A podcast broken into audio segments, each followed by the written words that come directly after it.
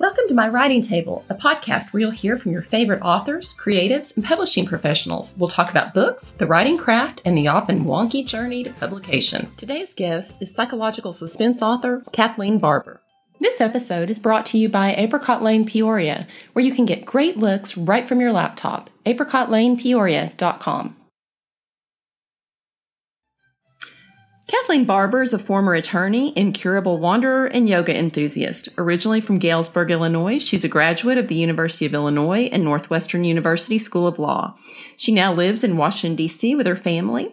Her first novel, Truth Be Told, originally published as Are You Sleeping, has been adapted as a series for Apple T V plus by Reese Witherspoon's Hello Sunshine Media Company. Follow Me is her second novel. Welcome, Kathleen Barber, to the podcast. Thanks so much for having me. Um, Kathleen, we met at a conference a few years ago about the time Are You Sleeping was rolling out. And since then, a lot happened. Your publishing journey is pretty unique. Can you tell us about what happened after Are You Sleeping was published?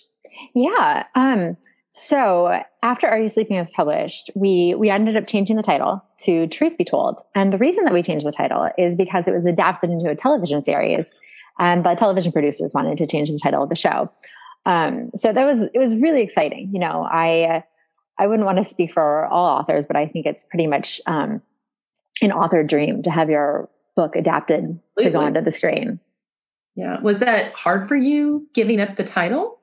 No, you know, it wasn't. So the title, Are You Sleeping?, had kind of a, uh, kind of a tortured history with the book, actually. Um, when I, I'm, I'm terrible at titles. Let me just start by saying that. Um, and so when I had, when I had written the book, I was calling it Reconsidered, which is the name of the podcast that's inside the book.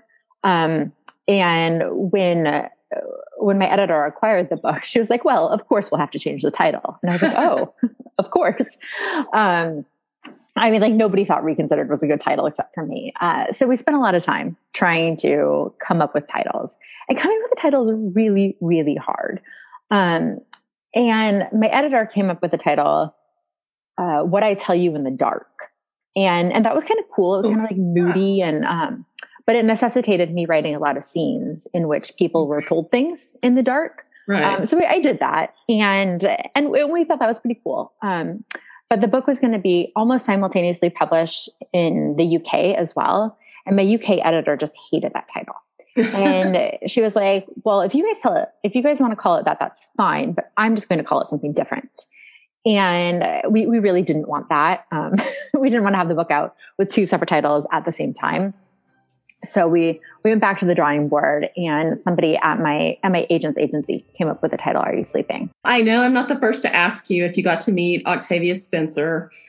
Yeah, yeah. So I, I did get to meet Octavia Spencer twice, and she is just as lovely as you might imagine that she would be. How did you fit into the the rollout of Truth Be Told?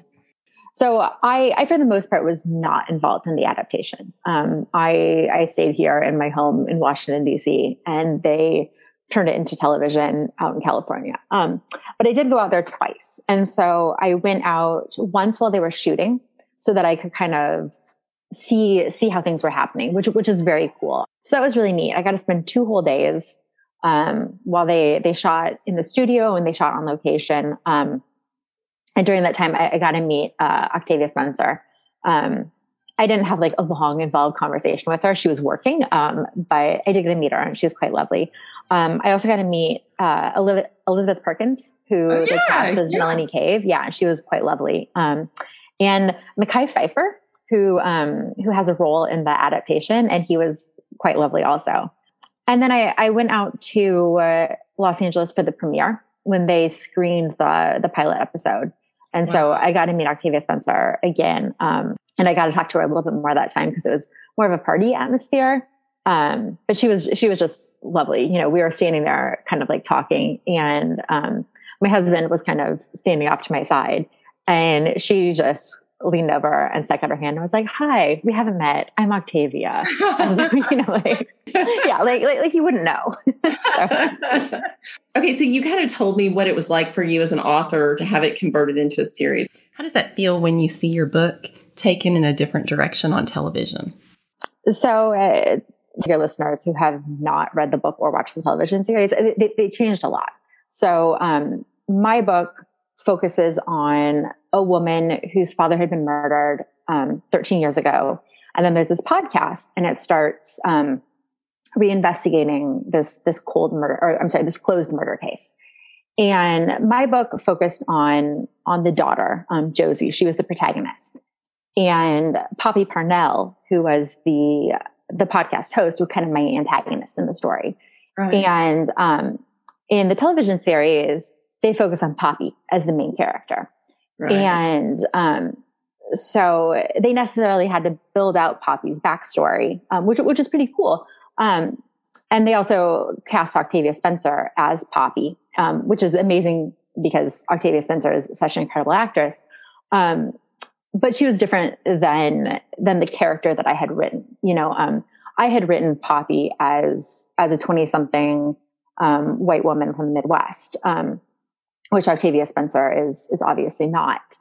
Um, so the, so the backstory that they created for her was, was different as well. Um, and it's, it's very cool. Um, I mean, like I said, I was not involved in the adaptation, but they did send me the pilot script um, when it was written, just as, as a courtesy, so I could see it. Cool. Um, and I read it, and I was like, oh my God, this is so good. It's different from what I wrote, but it's so good. Um, and I was a little worried that people were going to watch the show and love the show so much that they would hate my book in comparison. And I was already seeing all the like Goodreads reviews that people were going to come and be like, one star, the show was so much better. um, so, but once I kind of got used to that idea, um, that, you know, Poppy was the star here and they were changing things. And I also knew that they were, that they were going to change the ending of the book. Um, and I, I also knew that I did not know how the series was going to end. Um, oh, wow. Yeah. You know, when, like I said, I went to the premiere, and Octavia Spencer herself asked me if I knew how the series ended. And I said, no, no one will tell me. And she did one of those like zip your lip and kind of like throw away the key motions. I was like, oh no. Um, so it was, it was interesting to watch. Um, and I will say the, the only time that I felt kind of like, oh, like a little stab in my heart was when I saw some of the changes that they made to um, Josie, the protagonist. Um, not because they were... Not because I, I didn't think that they were good changes, because I think that they, within the context of the television show, they're wonderful. Um, it was just because I lived for so long with one idea of Josie. Oh, absolutely. And then just to see her different was a little bit just like, oh. But um, again, I, I really like the show. I encourage everybody to watch it. Authors are encouraged to create healthy platforms, you know, your social media platform. And your last book, Follow Me, details what could go wrong in that world. Was it hard for you to return to your usual social media presence after writing that book? Uh, Follow Me definitely changed the way that I, I view social media. Um, you know, beforehand, I, I didn't, I don't share a ton of my personal life on social media, um, but I I didn't think a lot before I would post things before. Um, When I was doing the research for Follow Me, I was really surprised to read some things about, you know, how people can't, you, you can think that you're just posting like one little picture and like how much can anybody tell from this one little picture, but people can use that one little picture in connection with all the other one little pictures that you posted and can figure out, you know, a pretty detailed view of your life, like what, where you live, what you do. I read this really scary article that was about how, um, a really dedicated person can even figure out like where your apartment would be and like a large apartment building based on, um, what they can see out the window in the background of your photos, you know? So, um, it definitely made me, me think a lot more about what I, what I post and, and when. You were originally a lawyer. That's so right. What inspired you to take that into writing? Yeah. Um, so, you know, I have always, always written, um, ever since I was a little kid, I, I was always writing stories, um, just like pages and pages of stories. My, my mom, um, not too long ago found some books that I had, I had quote unquote bound, um, oh. by, like I used like cereal boxes and construction paper to make these covers for them. Um, and I, on one of them, I had cut out some aluminum foil to award myself the best book of the year award. Oh, wow. um, so. how, how, cool. How creative though.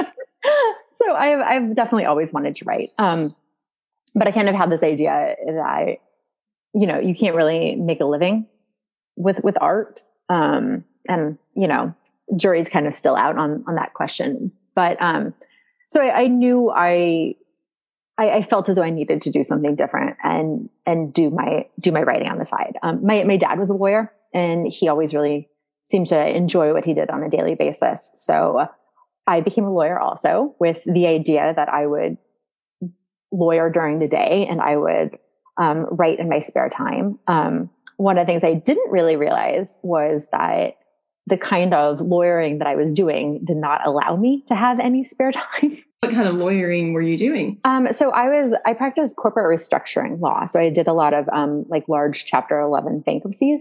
Um, mm-hmm. But I was working at a large law firm in, in New York. Can you tell us about your relationships with other authors and how that has impacted your work? Yeah. I mean, yeah, having other authors in your, in your writing life is just so, so important. Um, you know, writing is so solitary. You spend so much of your time sitting in front of the computer by yourself, and being able to connect with other authors is, is just invaluable. Um, one of the things that I've started doing recently is there are some other um, crime writers that I know who have kind of like an accountability Zoom in the morning. And so when I put, when I put the baby down for a nap, I can hop onto the Zoom um, and everybody's quiet and writing, but um, they're also right there. So, you know, if you're screwing around, you know, that there are, that there are other eyes on you. Um, and uh, everybody then generally breaks in the early afternoon to kind of like talk about how their writing's been going. Um, and it's just really, really nice. Um, one of the things I really missed during the pandemic is, you know, writing in coffee shops. And so that kind of helps with the added benefit of talking to other writers. Um, and it's also just really nice to have other writers that you can like text when you have specific publishing dilemmas, like, oh, yeah. oh no, like somebody's not getting back to me. What does this mean? And, oh no, I can't write anymore. Will I ever write again? Um, these sorts of things. Well, what, okay. You talked about this crime group that mm-hmm. the crime writers, how, you know, if you're, if you were a new writer, um, if you were advising a new writer, how, what would you tell them how to find a group like that? Yeah. So, I mean, that, that's always really, really difficult. You know, um, I, I think using Facebook to, to find writing groups is, is really, really handy. Um, there are a lot of different ones out there based on the kind of, um, the kind of work that you do. So, you know, you and I met through, um, Women's Fiction, the Women's Fiction Writers Association. I know Right. You mentioned you're active in, or at least have been at some point active in the Romance Writers Association. And for, for crime writers, there's like, um, Sisters in Crime, um, is, is a good one. And there are also, um, like International Thriller Writers and, um, Mystery Writers of America. But I, I really found that if you just kind of like go into these groups on Facebook and kind of meet people that, you know, that do the same sort of thing that, that write the same sort of things that you do and that are kind of like at the same stage in your journey. Tell me, is there one piece of advice that you would impart on, on new writers? Yeah, just, um, you know, never, I, I'm going to have two, I'm going to, I'm going to cheat a little bit, but one is to never give up, you know, um, because a lot of it is just kind of like a question of timing. You know, you could be writing like the best, you know, book in the world, but if it's not the right time for it, then it's not going to get picked up. So just like persevere and, and never give up. Um, and then the second part kind of like dovetails with that, but it's like, always, always stay true to what you want to write and don't try to like write to trends, you know? Um, because if you're just trying to like write to a trend, it's, it, it will come across in your, in your writing as not being really authentic. Um, and it also makes writing work. Um, whereas you really want your writing to be fun, and, and that will make it fun for the reader as well. Well, cool. Well, thank you, Kathleen. I appreciate all your advice and looking forward to reading what comes out next. Thanks. Thanks for having me. To learn more about Kathleen Barber, go to Kathleen Barber dot com. Writer's Table podcast music by Pavel Yudin and photography by Casey Meineke. If you like what you're hearing, please hit the subscribe button and consider leaving a review. Writers and book lovers, submit your questions to writing table podcast at gmail dot com. That's writing table podcast at gmail dot com. You can also visit Chris Klink's Writing Table on Facebook and check out upcoming episodes. See who will be joining us at the Writing Table. See you there!